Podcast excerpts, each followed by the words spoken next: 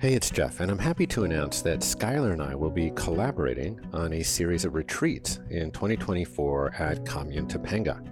The first one is happening April 5th through 7th. Now, these weekends are really designed to foster greater balance in your life. The well being, as I've discovered in all of its expressions, springs forth from balance. We seek to balance our relationships, balance our budgets, and of course, balance our blood sugar levels. So, if health emerges from balance, well, illness stems from imbalances, and we see evidence of imbalances all around us, from imbalanced immune systems and hormones to emotional disequilibrium. So, if you break down the root cause of virtually all of our modern imbalances, you will find that they come from our convenience culture, sedentary indoor temperature controlled lives filled with a surfeit of shelf stable refined calories and a dearth of in real life connections. Well, these retreats upend convenience culture. They're all about realigning our biology to foster balance, homeostasis. So, this will include movement like yoga and hiking sessions, focusing the mind through meditation and breath work, optional ice plunges and saunas and enjoying delicious farm sourced meals around big communal tables. I'll also be reading some of my favorite commusings as we snuggle around the fire at night. When's the last time you've been read a story? So I hope you can join us at our Balance Weekend Retreat. The first one is happening April 5th through 7th at Commune Topanga with support from our dear friends at Vivo Barefoot. So just go to onecommune.com slash retreat for more info and I'll see you in the Santa Monica Mountains.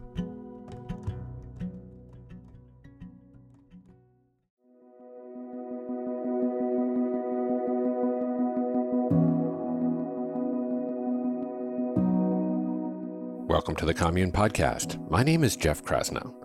Today on the show, I welcome Kelly Ryerson, aka Glyphosate Girl. Kelly received an MBA from the Stanford School of Business with a focus in healthcare public policy. She also trained in health coaching at the Duke Center for Integrative Medicine.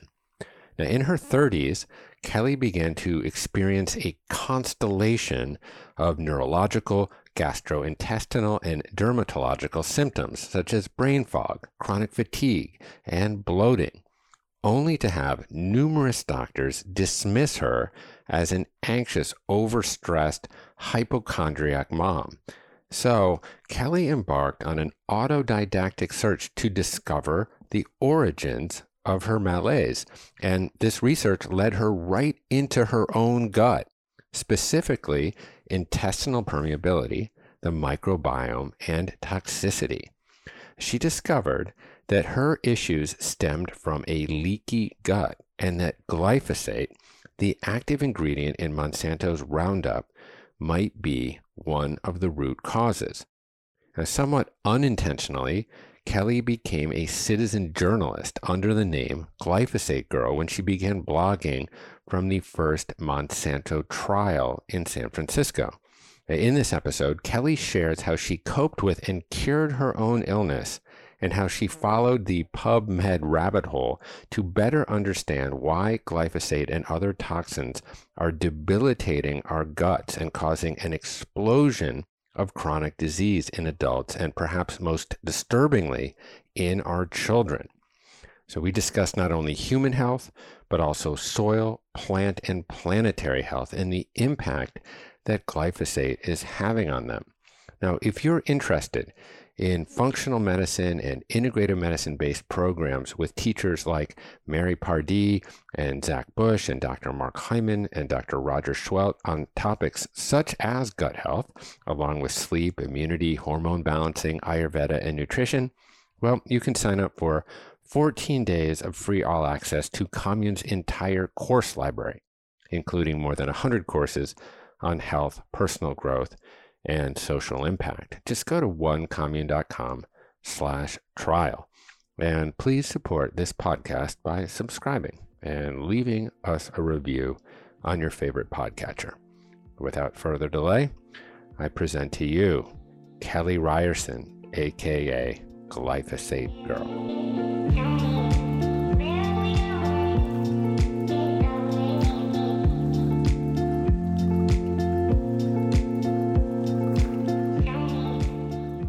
Okay, Kelly Ryerson, welcome to the Commune Podcast. Great to be with you. Thank you so much for having me. Yeah, I'm so excited uh, to talk with you because the, the topic of glyphosate has come up in almost every conversation I have on this show from uh, functional medicine doctors, the gastroenterologists, soil and agronomy experts, regenerative farmers. Um, but I've never done an episode really dedicated to this particular compound and issue. Um, and, you know, it, it really is a topic that spans soil health, planetary health, plant health, nutrition, human health. It touches all of these elements. Um, so, uh, and I can't imagine a better person um, to educate on this matter than, than you, Kelly. So thank you so much for this opportunity. Oh, thank you. I'm I'm I'm thrilled that more people are talking about it. That's a good sign. I'm glad it that it's a famous chemical. Yeah, I feel like we're at this inflection point right now where it has come into the zeitgeist like never before. Um, and a lot of that is, is you know, thanks to the work that you're doing and the advocacy that you're doing and, and other folks like Zach um, and uh, Zach Bush, who's been on the show quite a bit, and Stephanie Seneff, who's been working on this for a decade. Um, but you know, there's just so much terrain to cover when you get, um, no pun intended, when describing what glyphosate is, where it is, where it's not, might be a better question, um, and uh, and all of its impacts. Um, so before we get into that, perhaps we can scaffold the conversation with a bit of your personal biography, because uh, your activism around glyphosate really has its provenance in your own personal health uh, journey. So maybe we could begin by you describing just how your own personal health battles propelled you into this uh, crusade uh, sure. against glyphosate. Yeah. So so I, um, you know, I had a relatively normal, health, healthy life um, for years, most of my life. Um, and when I hit my 30s, I started getting some really strange symptoms and really vague symptoms. And it actually led me to kind of be a hypochondriac because, you know, when you have several things going on at once and you don't know anything about functional medicine what you end up doing is you like go to the doctor a lot and you're like okay why can't why are my hands constantly tingling? Like why do i get these strange rashes all over the place? And like why am i so tired? Like aches and pains just various ailments that didn't seem normal and certainly not normal for me. And so I saw probably, I was, as I say, it was just a broad spectrum of different different symptoms really everything under the sun and including like my eyesight was kind of going my like hair was starting to fall out and but this was over the course of you know several years and so i'm having brain mri and all these like typical things that you know that people do and it all looked okay. And so i was told um, that i it was a psychological issue and that you know all these ailments i'm having i'm just kind of creating and maybe i should you know dedicate more time to some hobbies and like my career and try and get my mind off of my health problems. And so that was really offensive. And um, in the meantime, I was put on several different like drugs, two um, psychiatric, like two antidepressants, one anti-anxiety, and like various courses of steroids because I was inflamed. And finally, I like thought, well, maybe I am crazy. And so I went to um, see a psychiatrist and I was very sick. Like at this point, I could actually barely walk, but I didn't have, uh, I had like, you know, some inflammation markers, but like it, there was still no specific diagnosis as to why I was so ill. And so I went to the psychiatrist who happened to have this intake blood work. Um, and it had some vitamin levels on it. And when the test came back, I was floored because I was so deficient across the board in so many critical vitamins. Mm. And so, like, literally coming home, and this was probably now six years ago or seven years ago, and I I was putting in to like Google. I'm like, okay, so B12 deficiency, does that really do anything? You know, and my Western doctor's like, oh, you know, a lot of people are deficient in that. You know, they couldn't be that. You know, I was like, oh my gosh, I have barely any. Um, so that opened up my eyes to okay, something really fundamental is going on here. This makes me think that I'm not absorbing my nutrients.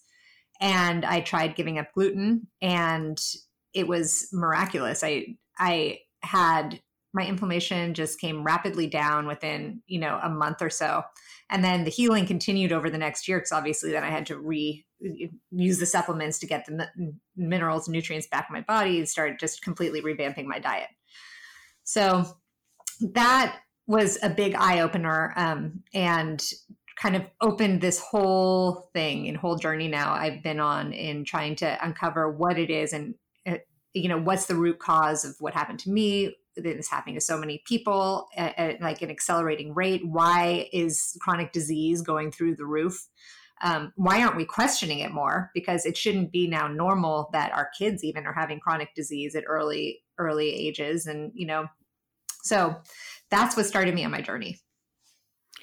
Yeah.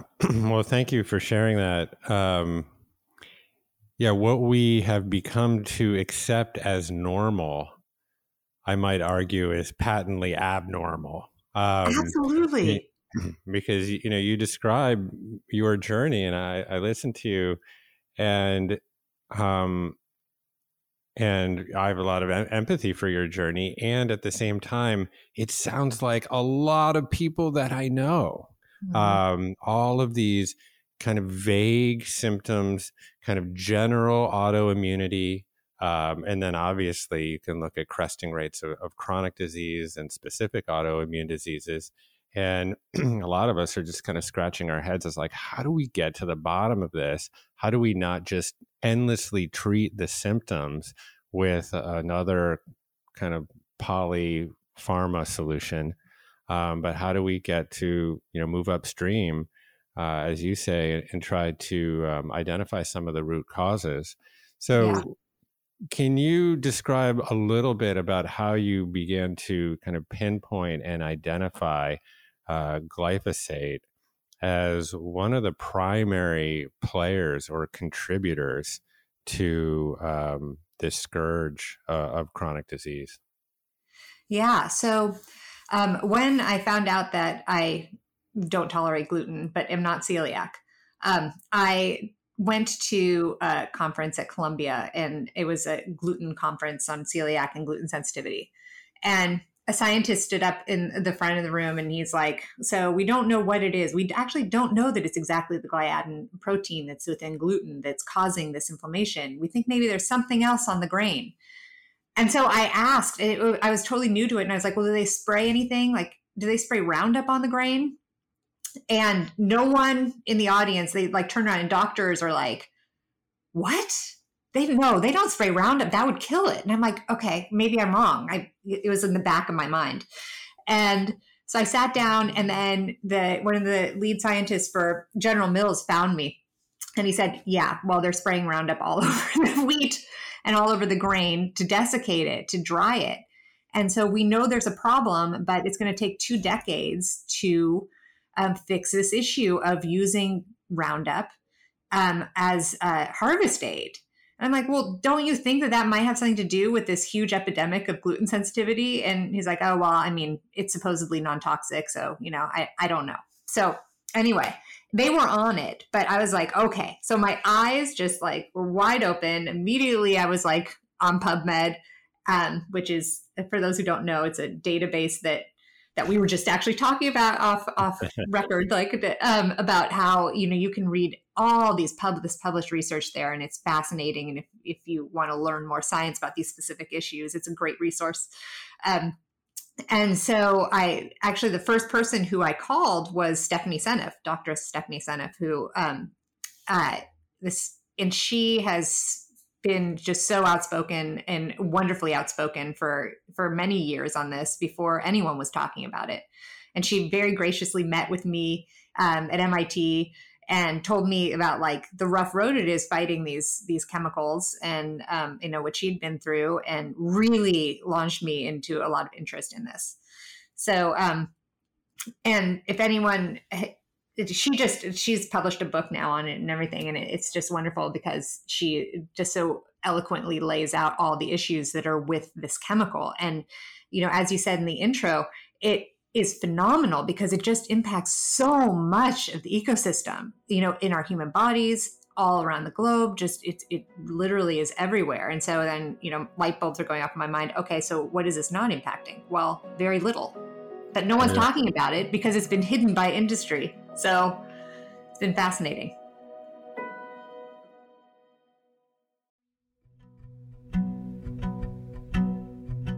Hey, it's Jeff. And as an athlete, I've been told my entire life to make sure that I get enough electrolytes.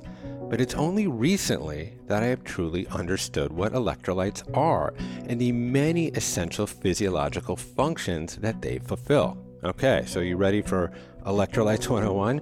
Here we go.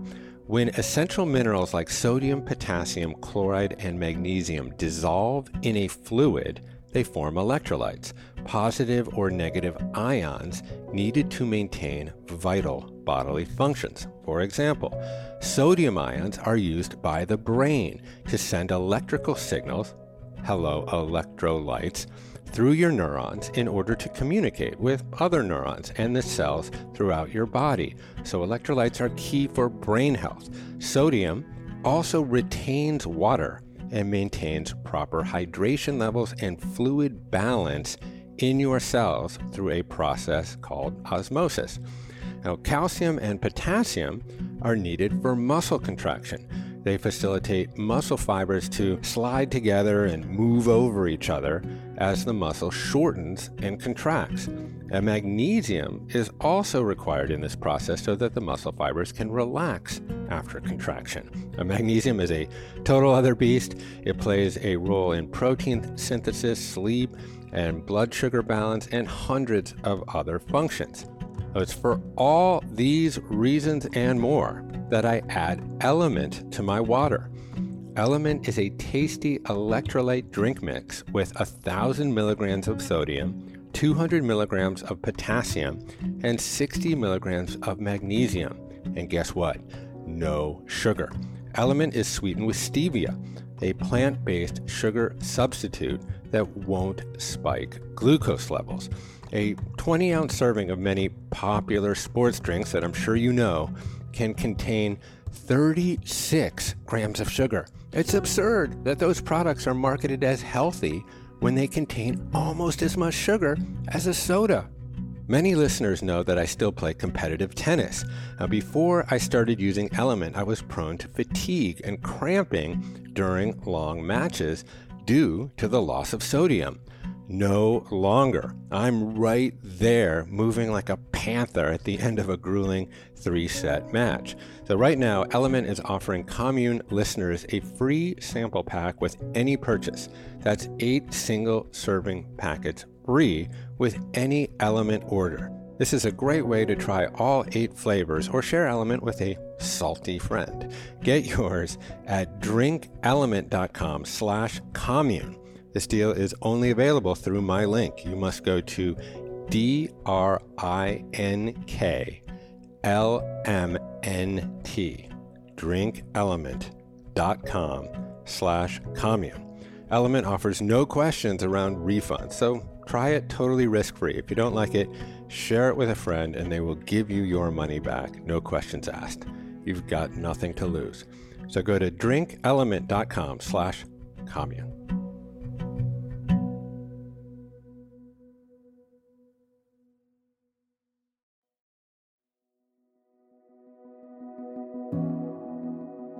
Perhaps we can do some a little bit of glyphosate 101 for people that are, are new to this. So you had a vague sense that glyphosate was this active ingredient in this particular herbicide known as Roundup. Can you spend a few minutes kind of describing um, glyphosate, what it is, and primarily how it is used both commercially and for intensive uh, conventional agriculture. Yeah. So, so glyphosate um, is is a chemical that um, was originally used before it was used as an herbicide pesticide. It was used as a um, boiler, like a pipe cleaner, because it has these very specific qualities of being able to chelate and bind to heavy metals. So, and not just heavy metals, just minerals and metals. And so that is an excellent way to be able to clean out a pipe that's corroded with all of these things. So, you know, it would it would collect it and you'd clean it on out. And then a scientist realized, oh wait, this has really powerful herbicidal properties. So it's really miraculous because of its its mechanism of action. It goes into a plant and it shuts down some key energy pathways in the plant, and then the plant dies. So they said, and what's wonderful about this is that uh, humans don't have these pathways. So it's not going to impact humans if they come in contact with it. So that was the idea, and it um, in they made uh, they put it together with something called a surfactant, which is a soapy substance that helps to get the glyphosate into the plant, um, and it kind of sticks and coats the outside of a leaf and which is very toxic in and of itself, but we'll just focus on just the glyphosate component for now. Um, and they put that together and then created the well-known um, herbicide Roundup, and they launched that onto the market in the mid 70s. Um, and originally, it was just kind of used on the periphery of of different like crops and farms and, and landscapes and um, you know uh, in homes, home landscaping. And then um, the patent actually was going to be running out in the year 2000 for glyphosate. Um, and Monsanto was the company that owned that patent. And so they realized, okay, we have got to do something if we're going to keep the money coming in from this like top selling herbicide. So in the mid 90s, they developed the GMO seed that is called, nicknamed Roundup Ready. So you can you with this Roundup Ready corn, Roundup Ready soy, Roundup Ready cotton, farmers could go in and spray the the GMO seed, like the GMO crops, as much as they wanted with this Roundup. It would kill the weeds around it, but because the seeds of these crops were resistant to Roundup, they wouldn't die. So they sold the system of the GMO seed and then the the Roundup as a package, and farmers were kind of stuck using it. Um, and it just was explosively profitable for for Monsanto. Um, now Bayer, who acquired Monsanto. Um, so today you will see it used on GMO um, GMO crops, but you also, and most concerningly, from a diet perspective for us, um, it's pre- predominantly used um, as a desiccant. So a mm. desiccant is something that is uh, it dries out the crop. So think about a wheat field and taking Roundup and spraying it towards the very end of its growth cycle. And it expedites the um, drying and the maturity of the crop. And then they can go in and they just are able to process it really easily. There's no concern about like, okay, this part of the crop is um, is mature, this part isn't. So I'll have to do it in two stages that doesn't happen when you can just spray it all dead and then go and harvest it. So the problem though is that they spray it and then it's on our grain and then it's immediately sent to the mill and then put into our food products. And now we are heavily exposed um, from a dietary perspective to the glyphosate. And um, uh, agricultural economist um, Chuck Benbrook uh, has he calculated that over 80% of our exposure to glyphosate um, through diet is likely through the desiccation process of the crops. That was such a great and educational history uh, of the product. Now, of course, my initial association with glyphosate was thinking back into the 80s, where uh, there would be those advertisements for Roundup, really geared mostly to men, you know, sort of like the homeowner out there courageously killing weeds in his garden uh, or on his lawn and you know you could strap on this pack of roundup and almost wield this thing like some sort of strange phallus and and kill all of the uh, uh, the dandelions and, and things that would encroach upon this perfect lawn. And of course you know um, glyphosate's water soluble, so it would get into um, the water and there would be runoff and would go into local water supplies. So that was detrimental. But I think what you outlined was really like the inflection point uh, in and around 1996 with the development of these Roundup Ready or GM, uh, genetically modified seeds, which basically moved conventional agriculture as it pertains to the use of, of herbicide away from kind of like um, spot application to just mass application.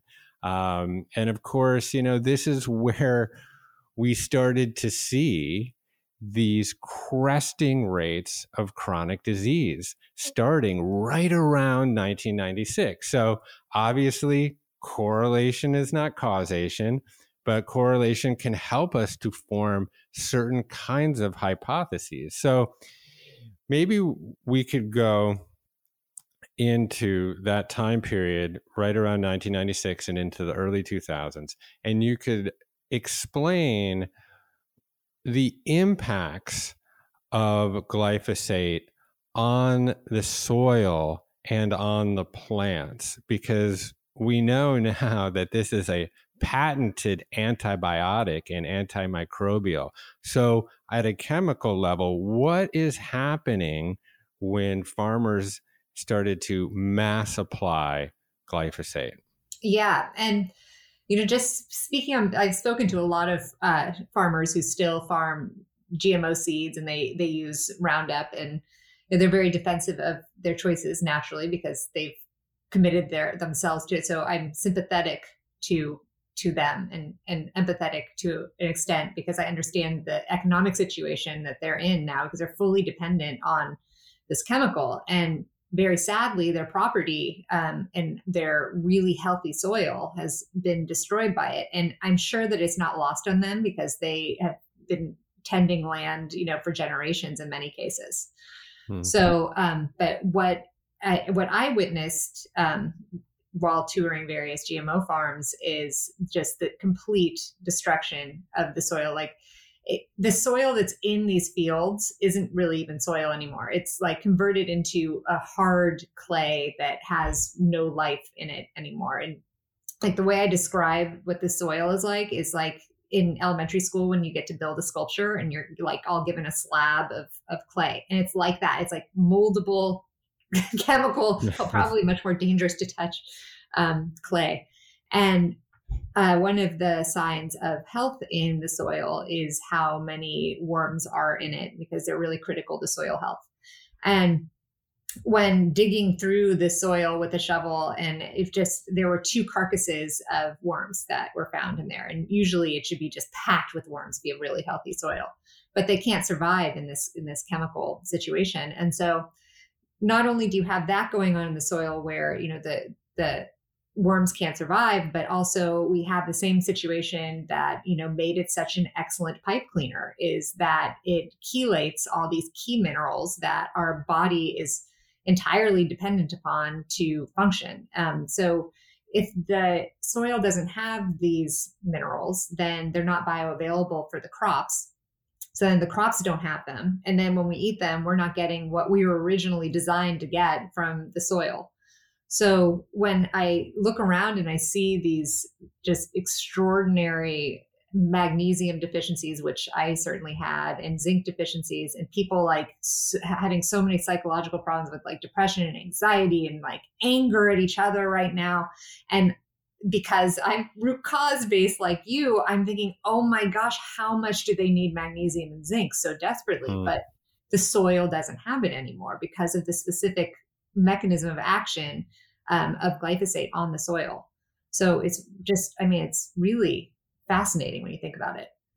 Yeah, I mean, magnesium is the fourth most popular uh, uh, micronutrient in the body. And as you say, it's so necessary for things like sleep and nervous system regulation and cardiovascular health. So you start to like, you know, scratch your head and say, like, well, why do we have uh, chronic insomnia? Well, there's a lot of you know places to point to. You know, chronic stress, um, you know certainly we've disrupted our circadian rhythms with with access to blue light all the time but you know we have to look at things like why are we just not getting these core nutrients that we used to get from food? We're just not getting them.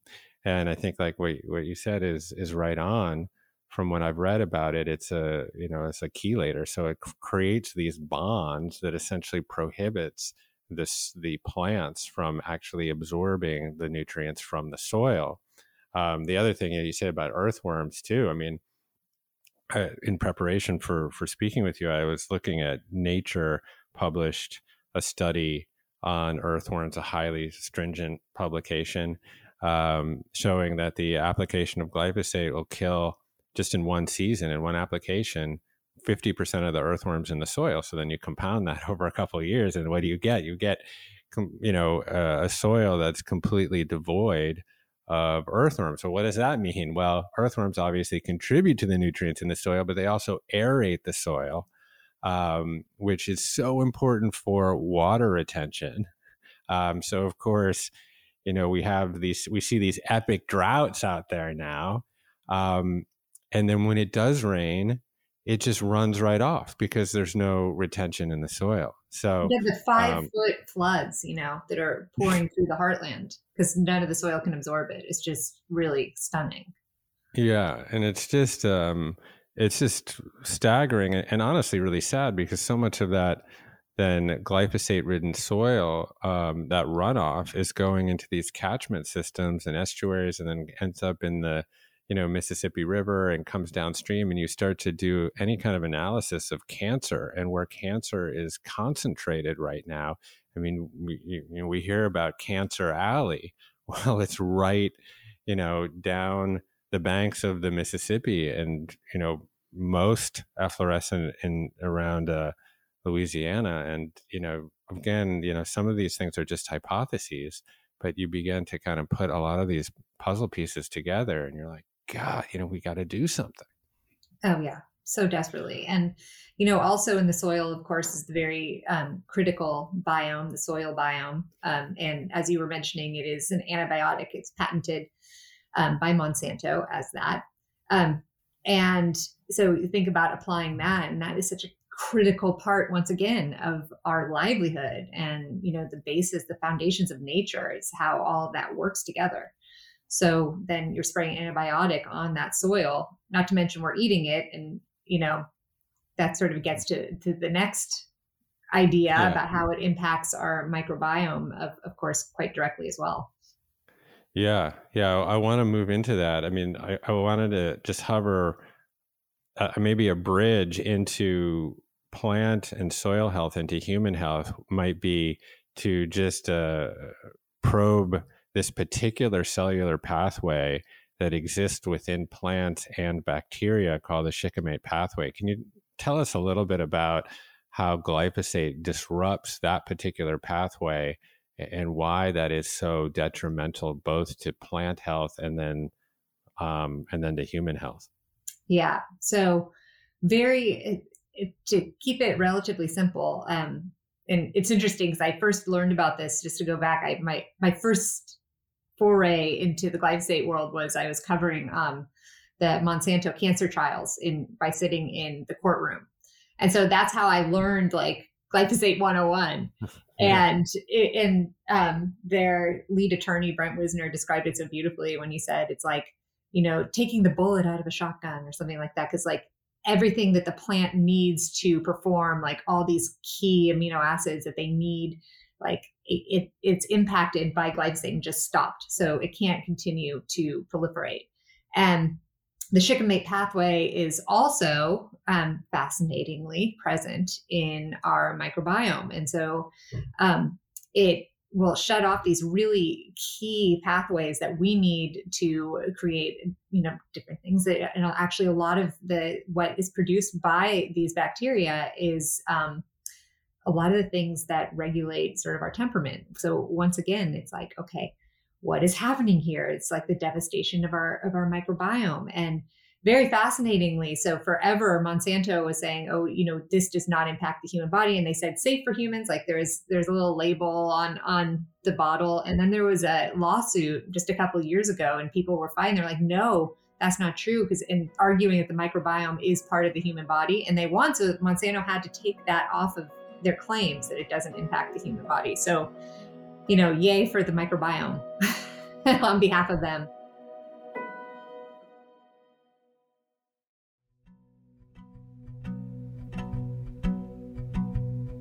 Hey, it's Jeff. Now, I always heard vitamin supplements are a waste of money as they just pass through your system.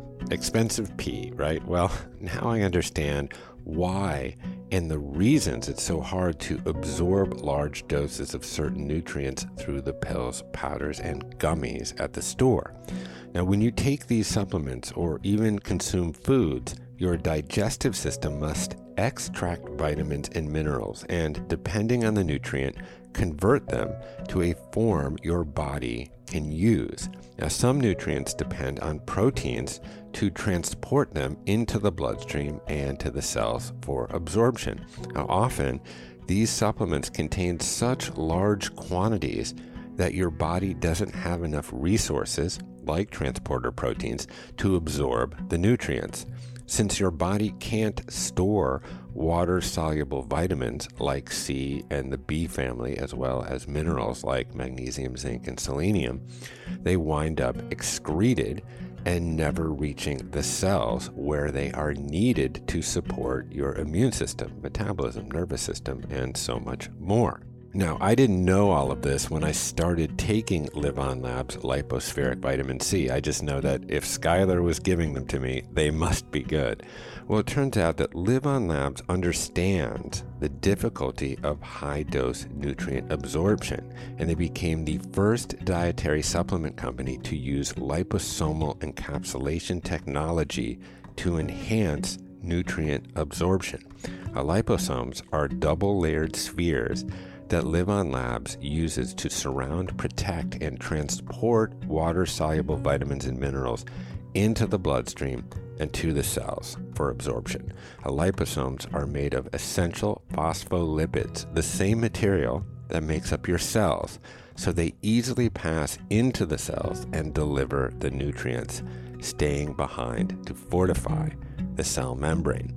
Now, the LivOn Labs liposome encapsulated supplement line includes vitamin C, a B vitamin complex that contains premethylated folate, a magnesium specifically formulated for the brain, and the master antioxidant glutathione. And guess what? Only the ingredients necessary for maximum absorption. That means no sugar and no fillers, no colors, no artificial flavors. If you don't want to know what that tastes like, and trust me, you probably don't, make sure to follow the instructions on the package. Uh, right now, LivOn Labs is offering commune listeners free sample two packs of all their liposome encapsulated supplements with any purchase. This is a great way to try all six of their powerful supplements and get accustomed to their weird, unique goo-like consistency. Just get yours at livonlabs.com slash commune. This offer is only available through my link. You must go to livonlabs.com slash commune. LivOn Labs has a 100% satisfaction guarantee or your money back. So you have nothing to lose. Go to livonlabs.com slash commune.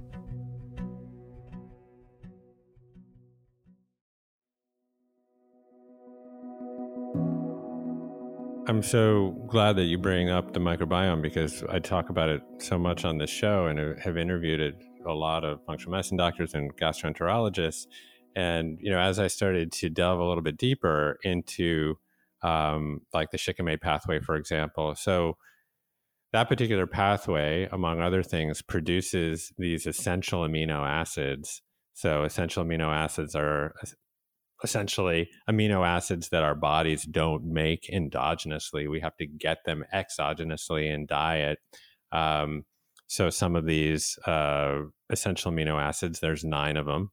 Um, one of them is tryptophan, and another one is phenylalanine.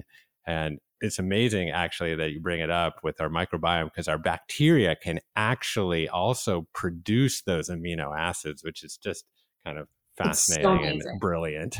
yes. And um, and if you look at tryptophan, for example, specifically, tryptophan is the antecedent for serotonin, which is made by streptococcus and I think enterococcus, these two kind of different bacteria that exist in the gut. And I think 90% of our serotonin is is is produced in the gut. So if you block these pathways that then produce the essential amino acids like tryptophan, and tryptophan is the antecedent for things like serotonin.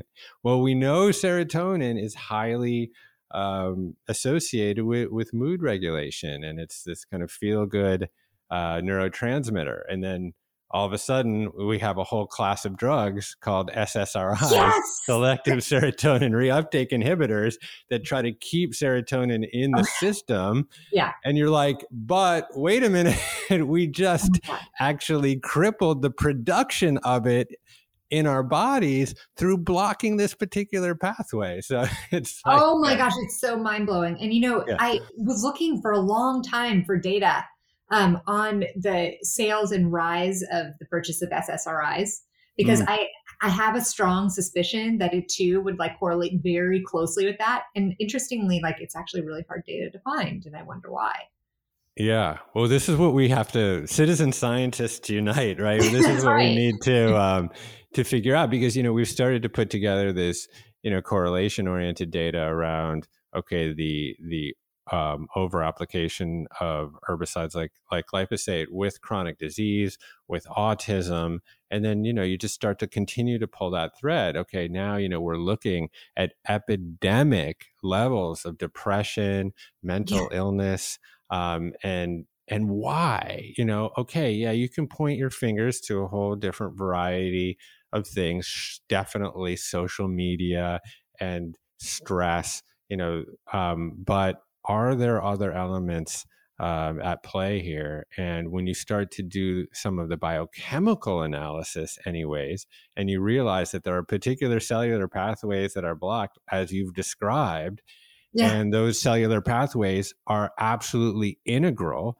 to certain compounds and neurotransmitters and chemical processes in your body you know it's not just a bunch of hot air this is no. uh, these are you know science based analyses and you know i really actually take issue with um, a lot of people that say well it's the times right now it's such like anxious times and that's what's causing it and like then you think through like history and world wars and like all this stuff and it wasn't mm. an epidemic like it wasn't like it is so when you're at a cocktail yeah. party and you want to bring that up you can get people yeah. quickly true true. Well I, and you know as i was kind of poking at this more phenylalanine which is another essential uh, amino acid that's blocked by the you know that that is not getting produced when you're blocking or disrupting the shikimate pathway that is the antecedent for dopamine. So yes. um, you know so you're like and which is obviously central to the brain's reward system and a mood regulator.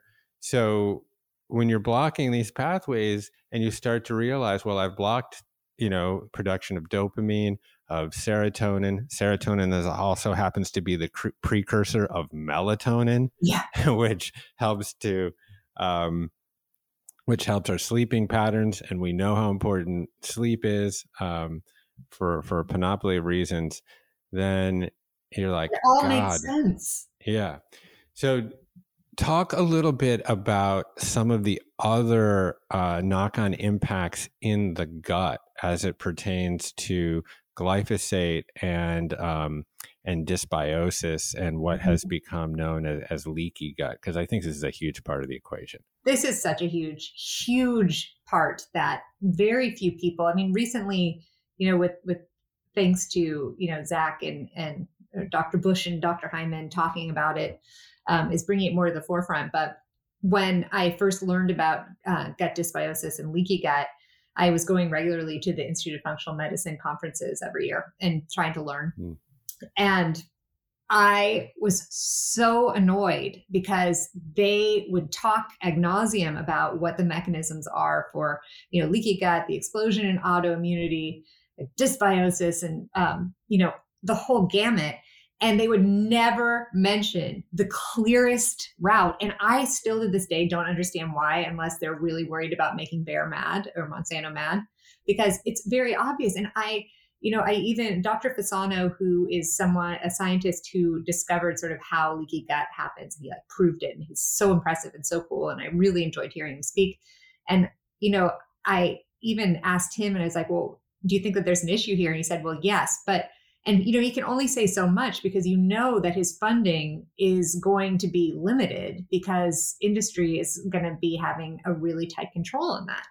And you know you go to the Celiac. i went to a Celiac conference and and they're not willing to mention it either and i bring it up each time and what's so crazy about it is the, it's not only the glyphosate in this case too it's also the surfactant and it's mm-hmm. it's called poea um, and it is a surfactant that actually is not allowed to be used in europe so their their formulation of roundup is considerably less toxic than ours and which is so upsetting because you know that they're able to manufacture two different types, but for whatever reason, the U.S. is like, fine, just send your poisons our way. We don't mind eating them. We're fine. Um, so, so that is extremely toxic and carcinogenic in and of itself. But of course, the glyphosate as well. Um, you know, coming in and creating this this havoc. So it it tends to kill our beneficial bacteria and potentiate the, the less desirable bacteria. So some of the more pathogenic bacteria are able to resist its effects. So things like E. coli um, are able to proliferate. And so then you have this real disaster in the microbiome of a lack of beneficial bacteria. And the combination of the glyphosate um, as well as just you know this mucosal disruption and gluten actually it, in many cases will mm-hmm. really encourage this um, to keep it like kind of high level. It really encourages this um, leaky gut, basically that you yeah. know toxins you are get, going into the bloodstream that that shouldn't be there. You can get geeky. It's cool to get geeky if you want to get geeky because uh, okay because I know you, you can. the tight junctions and, and so it potentiates like the zonulin and the zonulin mm-hmm. goes and opens up the tight junctions and so it's that combination that then lets all these toxins just out of you know your intestine and into the bloodstream wreaking havoc and, and creating this autoimmune like you know um, situation and you know it doesn't just end in the gut because now new research has come out that's proven that it also um, will it, it breaks through the blood brain barrier it goes in and can cause um, neurodegeneration and a lot of scientists are looking to see what that exact impact is uh, more ter- i mean that's pretty scary but actually more terrifying to me is this connection with um, endocrine disruption and mm-hmm. it's really you know it's crippling our ability to reproduce because specifically it cross crosses the um, blood testes barrier and it leads to early sperm death. And we know it also goes into the developing fetus of the of baby girls and it impacts the eggs and you know it I actually decided I was I wanted to see just how impacted my daughter was, and so I sent her baby tooth in to the lab to see if there was glyphosate in it. It was there, so you think, okay, it's in it's in her baby tooth that was formed in utero. So where else did this go? Certainly throughout her body. Hmm. Um. So yeah, wow, that that's shocking. I mean, I know, for example, there's particular bacteria in our guts when we're just infants, like lactobacillus and bifidobacterium, that are the good bugs in our gut that um, can be um, adversely impacted by concentrations of glyphosate. But we need those bacteria, for example, to digest breast milk. So when we're compromised, uh, early in life. And as you say, obviously there's something that's like this particular chemical is being passed down in utero. So we are compromising, um, you know, our children's well-being um, you know, through the ingestion uh, of this particular chemical, and and that's you know really, um, you know, it, it should make us all just take uh, take heed because it's not just our own health too; it's the, the health of our, our progeny. And you know, there are studies that are showing that it's the real impacts aren't even showing up in the first generation. So, say like you know, I'm am I the, the first? Yeah, I, I would be, you know, the first generation. I have my babies. It's not showing up there so much as it is in the grandkids and the great grandkids in the rodent studies. So, you know, we're kind of waiting to see what the Roundup babies, you know, look like in the coming generations. Yeah. Yeah. I mean, we haven't even crossed uh, into any kind of analysis, kind of epigenetic analysis there of like, are our gene are genes becoming methylated through exposure to this particular chemical such that our gene expression not only ex- uh, changes um, in our own lives but are we passing down those methyl- methylation markers to our progeny and what yes. is that going to look like so that's a little it's beyond it's, my pay grade but it's a little scary to, to really think about scary. and you know the um, dr Shanna Swan uh, who i've had the opportunity to talk with a lot of times, and she's so fascinating. She wrote the book Countdown, um, and it talks about the rise of infertility and the environmental toxins that are causing it. It's not just glyphosate, of course, there are plenty of other toxins for us to worry about. But a specific study that she did that I find fascinating um, is one that she a group of it wasn't just her a group of researchers um, they tested the urinary levels of glyphosate in pregnant women and they tested them in the second trimester. And then they measured the distance between the anus and the vagina in the female babies to see yeah. if there's any correlation. And and they found that that distance got longer in correlation with how much glyphosate the mother had in her urine. And so that's androgenization. And you know you have to be very delicate about talking about this area because you know I you, you can witness a bit of that in society. Um, and mm-hmm you know how much of that is social how much of that is is not how much of it is chemical it's really a hard mm-hmm. thing to figure out but it, from from the the research is showing that physically these changes are happening and certainly testosterone levels you know are coming down and these physical changes are happening and you know um, glyphosate has also been connected with a higher likelihood of um, miscarriage. So, you know, you know, it's definitely getting in there and, and messing up our endocrine systems, reproductive systems. Just terrifying. I mean, yeah. it's like, it, it's like, I feel like, you know, the grim reaper when I talk about these things and I don't want to be, but it's like, oh my gosh, pay attention. This is bad. It has to stop.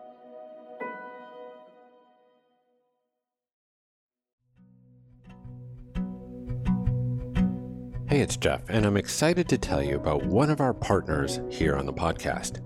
Vivo Barefoot is a natural health lifestyle company on a mission to reconnect people to the natural world and to their innate potential from the ground up, person by person, foot by foot. Created by Galahad and Asher Clark, two cousins from a long line of cobblers Vivo Barefoot draws upon three simple barefoot design principles wide, thin, and flexible. these design principles lead to optimal foot health and natural movement. Vivo Barefoot makes their footwear from the best materials nature has to offer, allowing your feet to move, to breathe, and to perform with every step. A million years of engineering also known as evolution, has yielded the perfect blueprint for standing, walking, and running your feet. When left to their own devices, they can cope with everything from walking and running to jumping and dancing, but cram them in a modern shoe and you cut off their natural potential. Now, I've been wearing Magna Forest boots for hiking the trails here in California. I love the feeling of the connection to the ground and their airiness while still providing me with the basic protections. I also get a ton of comments on the unique and attractive design. What's more, Vivo Barefoot is a certified B Corp. Vivo Barefoot is giving feet the freedom to move as Mother Nature intended. The best piece of technology ever to be put into a shoe is the human foot. So you can get 15% off your first Vivo Barefoot order at vivobarefoot.com and use the code VivoCommune15 at checkout. That's vivobarefoot.com and use the code VivoCommune15 at checkout. Reclaim your natural potential. The journey starts with your feet.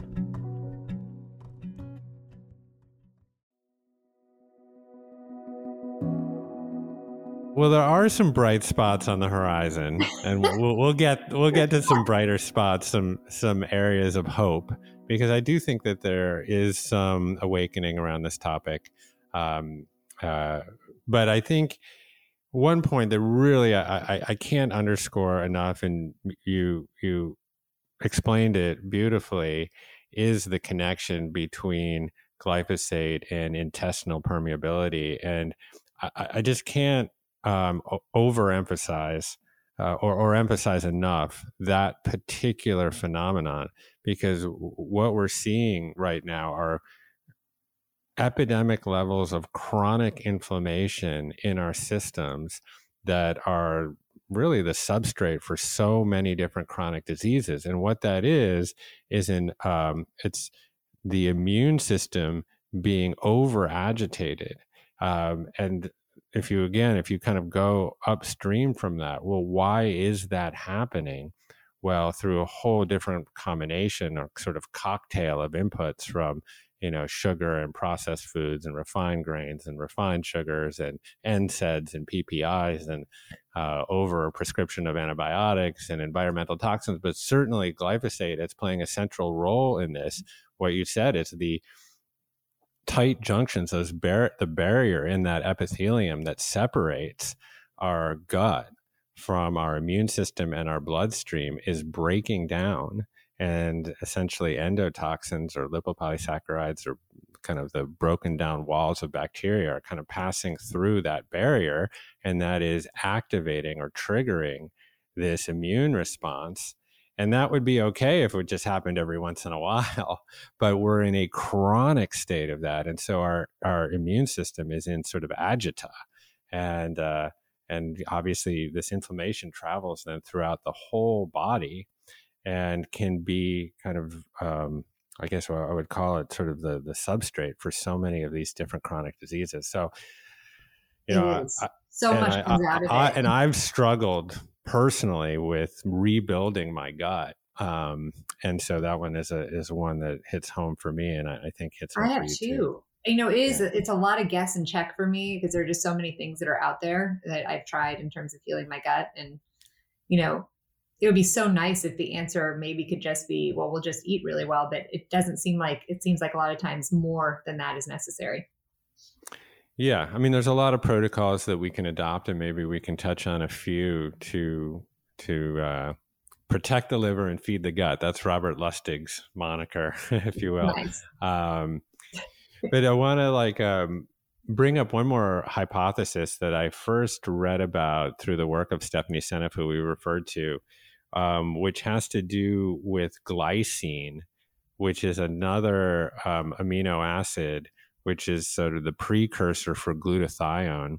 So, glutathione is obviously a fairly celebrated antioxidant um, right now, uh, and, and, at the mitochondrial level can protect us from um, a lot of oxidative stress. But uh, one of the theories or hypotheses um, that Stephanie's put out there is that the chemical formula for glyphosate is so similar to the chemical makeup of glycine that it that glyphosate is essentially mucking up our body's ability to generate glutathione um, mm-hmm. and leading to a lot of oxidative stress. I, I don't know if you've heard her talk about that at all, or if you have any thoughts on I that. have just a little bit, and and I didn't look into it in great detail, but I did, you know, I, I did wonder about that correlation between it being very buzzy right now, a lack of it, and what's changed. You know, that was right. sort of my my conclusion yeah. on on that front. And I mean, everything that she seems to come out with, like, well, that seems like that could be sensible. Yeah. So let's, she's very focused on. Yeah. So I, I'd love to hear a little bit about your experience with the Dewayne Lee Johnson case because I think that was a huge entry point for you, and uh, um, you know it's so interesting just from a story perspective. Um, and I think it also represents, at least for me, one of the brighter lights uh, in the glyphosate saga. So, mm-hmm. can you uh, do you mind sharing a little bit about what the Dewayne Lee Johnson case was mm-hmm. and how you became involved? yeah. I mean, it's so crazy I became involved in that because after I came back from that original conference at Columbia and I was so upset about Roundup, I was like, oh my gosh. And so I'm looking it up I'm, and I'm like, oh my gosh, in San Francisco, which is where I live, I'm like, there is a trial that's happening just in a few weeks. It's the first time Monsanto's been brought on trial in front of a jury. So, like, very exciting. And so I went up to protest Monsanto because I assumed in in San Francisco there'd be protests, but no, no, walked right in, sat right down with the lawyers. Um, and where all the hippies? Where all the hippies go? No. Where did they go? I guess they can't afford to live in San Francisco because none were there. It was very, very sad and disappointing. So I, it would have been my very first protest. So, um, and you know there were some some journalists that were there the first day, and then it petered out um, in terms of who was covering it. And I was like, my gosh, this is so critical. I remember talking to the CBS like journalists. I'm like, no, you have to be covering this. You don't realize it's like vital to the future of humanity. And I mean, I still feel that way. I I do. And like it finally was bringing this attention of glyphosate in, in this context cancer but you know whatever context it it, it needs to be um, and so Dewayne Johnson um, so i well to finish that story i ended up staying and blogging every day and telling some stories about it and um, so Dewayne Johnson uh, he was a pesticide applicator at public school district in california and he was very exposed to roundup topically like he had some spills um, from his backpack on his skin and um, but you know he wore his the protective clothing that actually they don't require you to wear but he did and it went through and saturated him. Mm-hmm. and he um, very shortly thereafter actually came down with non-hodgkin's lymphoma or developed it. And um, so the trial was exploring the carcinogenicity of glyphosate. So it was a few, it was multifold. So, you know, could this cause cancer? Did the company know that it could cause cancer? And the answers are both yes and yes. Um, and epidemiologists and toxicologists all presented their evidence. And it really floored me, not so much that this causes cancer. I'm like, well, clearly, when they're showing this research, I'm like, yes, this causes cancer. And the only response that Monsanto had was, well, the EPA says it doesn't. So it doesn't you know, and we're not liable. like that was sort of the constant response.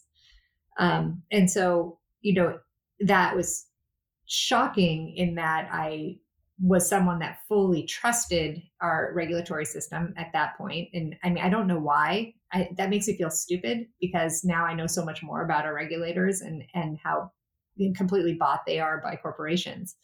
At the time that was really stunning to me that they would allow uh, something that they know that causes cancer. Their own epa scientists have said that it causes cancer and they're still to this day allowing it to be sprayed and letting people like lee johnson and of course 100 uh, over 100000 other plaintiffs um, you know, suffer with cancer as a result of it. So what i yeah. really oh go ahead no I, I was going to say though I, I suppose the good news was though that the the jury did render a relatively historic verdict, isn't that right? Yeah. So that that was phenomenal. The first verdict. Uh, the then there was a second um, trial that went. It was a federal trial, and it also won. And then a third one, and that was the two billion dollar like settlement or, or award. Rather, that isn't what it ended up being. That was too much. It was brought down. But um, the what I loved about the two billion dollar one is that someone internal at Monsanto, uh, when in, dis, in this discovery documents, they were emailing about how finding glyphosate to be a carcinogen would be a billion dollar problem. and so there were two plaintiffs. and so they're like, what would be appropriate? We know. right. So, so that, but what also was fantastic about those trials is that this attention suddenly was paid to glyphosate and you know was finally making headlines. And I, I, think though at that point and still today most people still think of it as just being sold on you know at home depot and unfortunately at target which i've argued with them about. But you know you don't i don't think most people realize that this is spread on all of our food and we're eating it every day.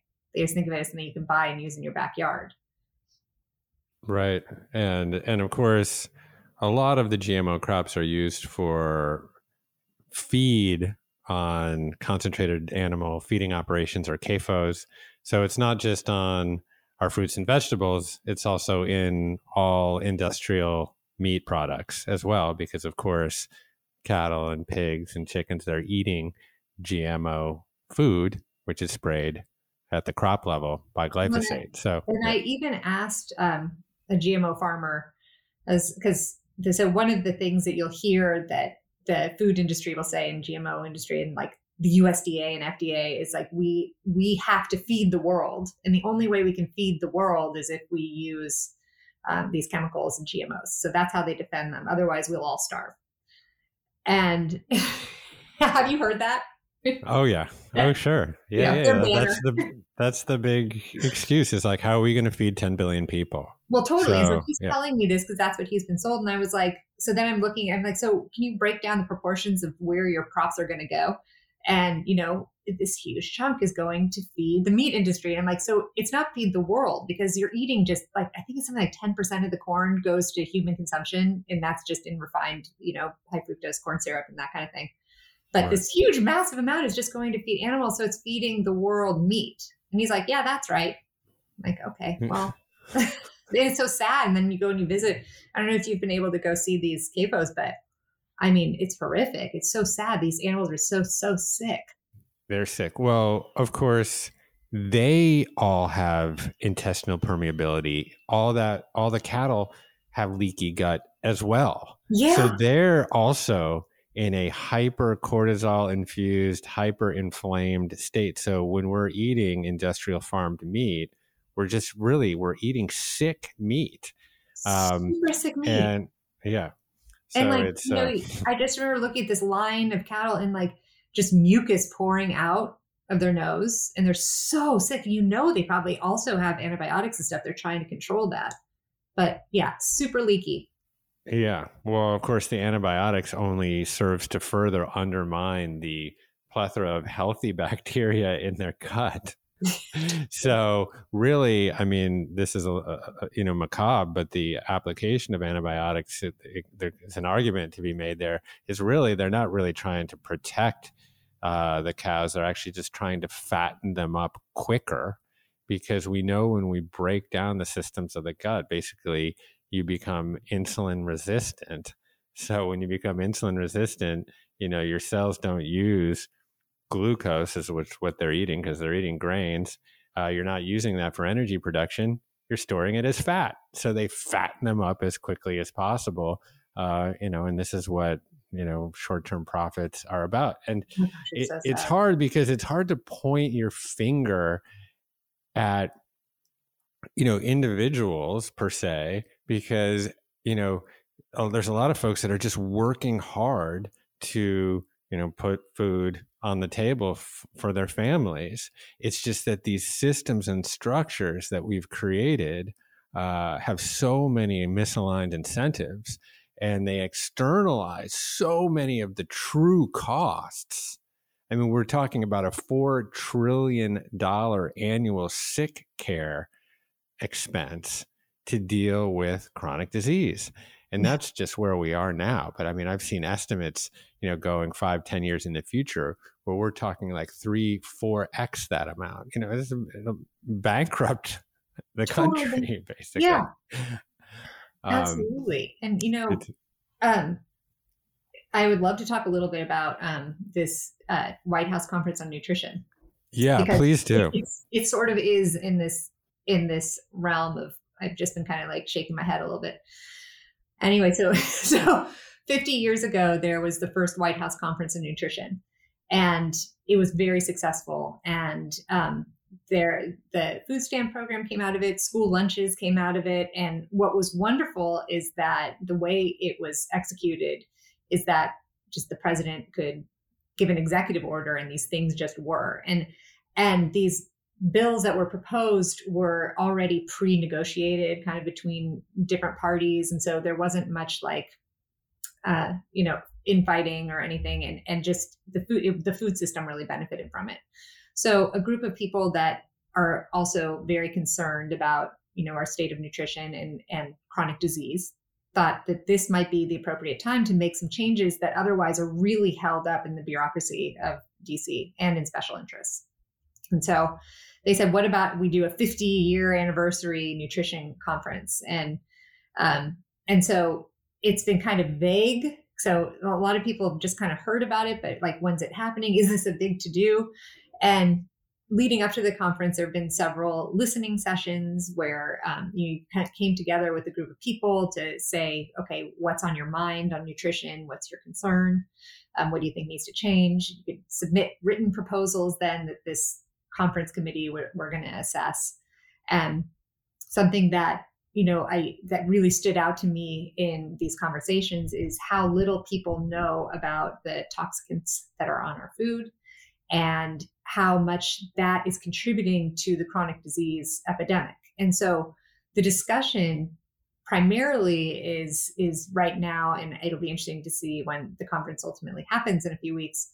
Um, what comes out of it because the concern seems to be people don't have enough food and hunger is a big issue and hunger certainly is an issue particularly for certain pockets of the population but serving them crap food with tons of chemicals is not the solution. And I just kind of look around and I wonder where are the nutritionists on this? Like, I think a lot of mainstream non functional nutritionists are still thinking, okay, what's your calorie count? Like, what, you know, they're not thinking what in addition to like a typical broccoli, what else is on that broccoli? Why aren't, why isn't our government asking that? And what contribution does that have to the chronic disease epidemic? I mean, it's just so, such a key part of it. And so that's been frustrating. And I'm going to be interested to see, you know, if any, I know a lot of people have been calling for the halt of the desiccation of um, with Roundup of grains as a first step to lower the chemical component of our food. But, you know, it's really a missing part of the conversation far and wide.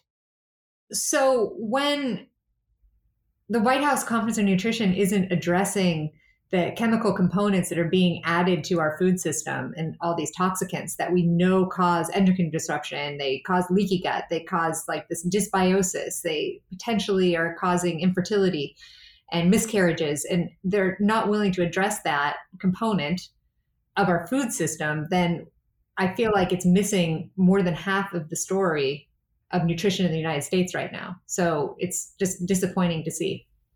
Yeah, I mean, I, I, share your frustration there. We talked a little bit about um, this one particular issue in California with insulin before we we before we press record, where you know there's a lot of good intentions. Um, for example, around that particular bill, where Newsom signed a bill to for California to to produce its own insulin to be able to keep you know insulin prices low for people who are suffering from diabetes. And of course, you know, that's a well intentioned bill, but it doesn't address the upstream question of, well, why do we have such rampant diabetes in the first place? So, you know, for a conference on nutrition or a conference on food, um, you know, obviously we're all excited about that. It's so um, it's so enheartening to see, you know, like senators like Cory Booker get behind, you know, some of these issues that I think a lot of us are really fighting for.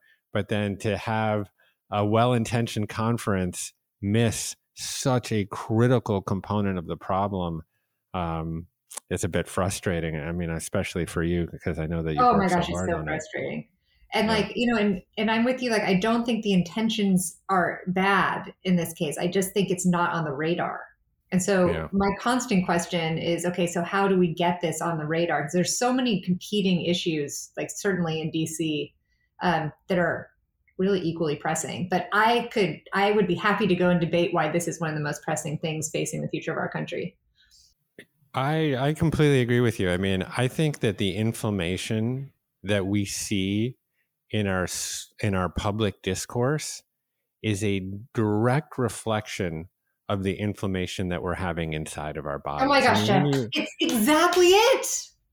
And you know, um, you know, I don't want to get mired into a political conversation and um, and we could have that at some other point.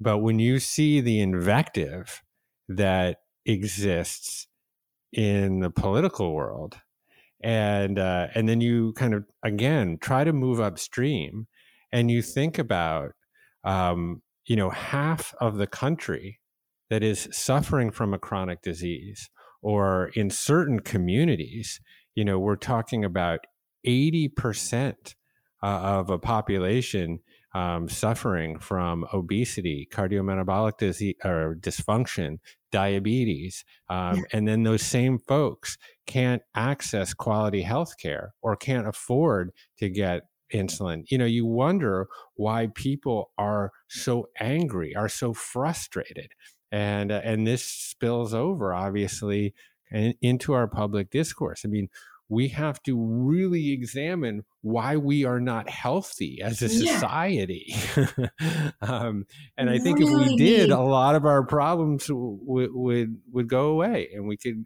uh, you know, go back to sort of, you know, disagreeing without being so disagreeable all the time.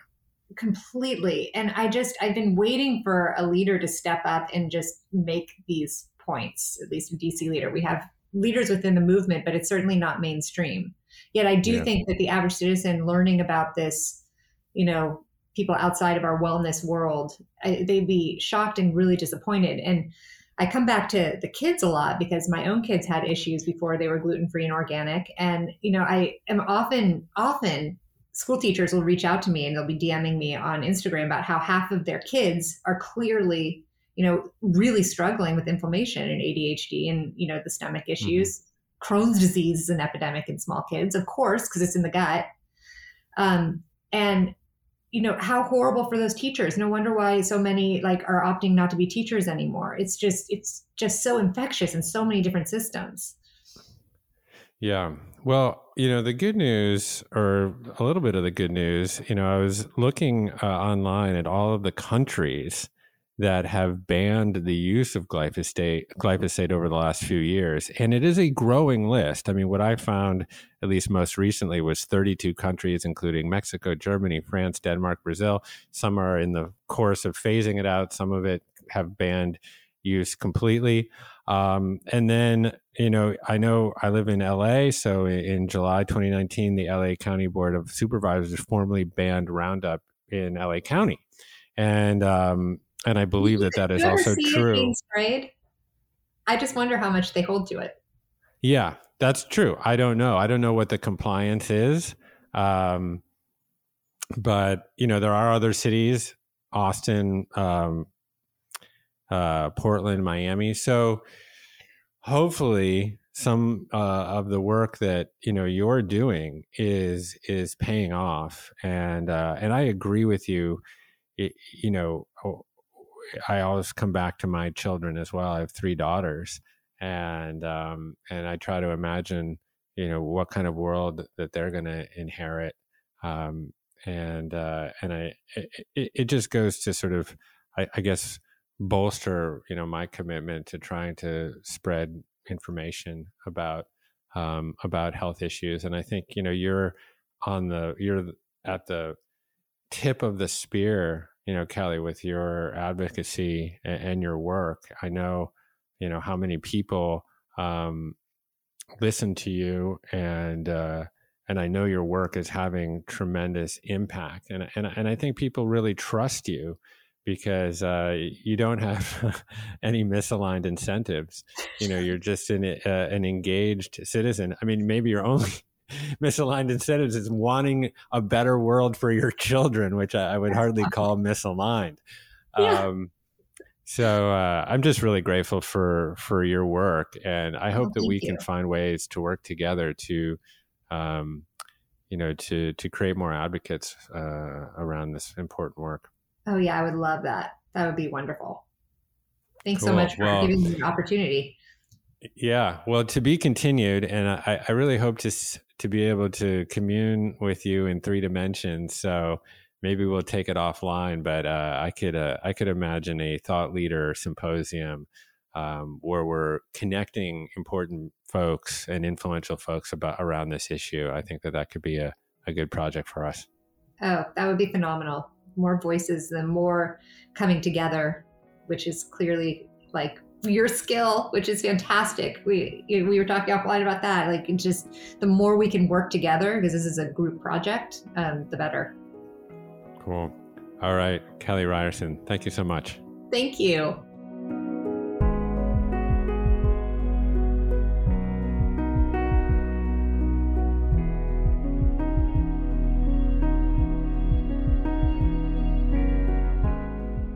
Thank you for listening to my conversation with Kelly Ryerson. Check out her articles like The Truth About How the Herbicide Glyphosate Created a Public Health Emergency at glyphosategirl.com. And if you enjoy this show, please subscribe on Apple Podcasts and leave us a review. If you're a regular listener, you have a sense for how much effort we put into the show's creation, and we really do our best to keep ads to a minimum. So if you're looking for a way to support our efforts, the best way is to subscribe to Commune.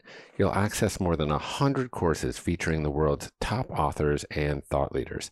You can check it out for 14 days for free at onecommune.com slash trial.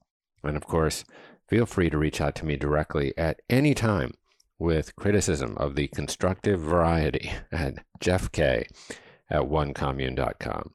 Lastly, I'd like to thank the folks that make this show possible week over week, including Jacob Lau, Megan Stone, Violet Augustine, Ruby Foster, Emma Frett, Silvana Alcala, and Ryan Tillotson. That's all from the commune for this week. My name is Jeff Krasno, and I am here for you.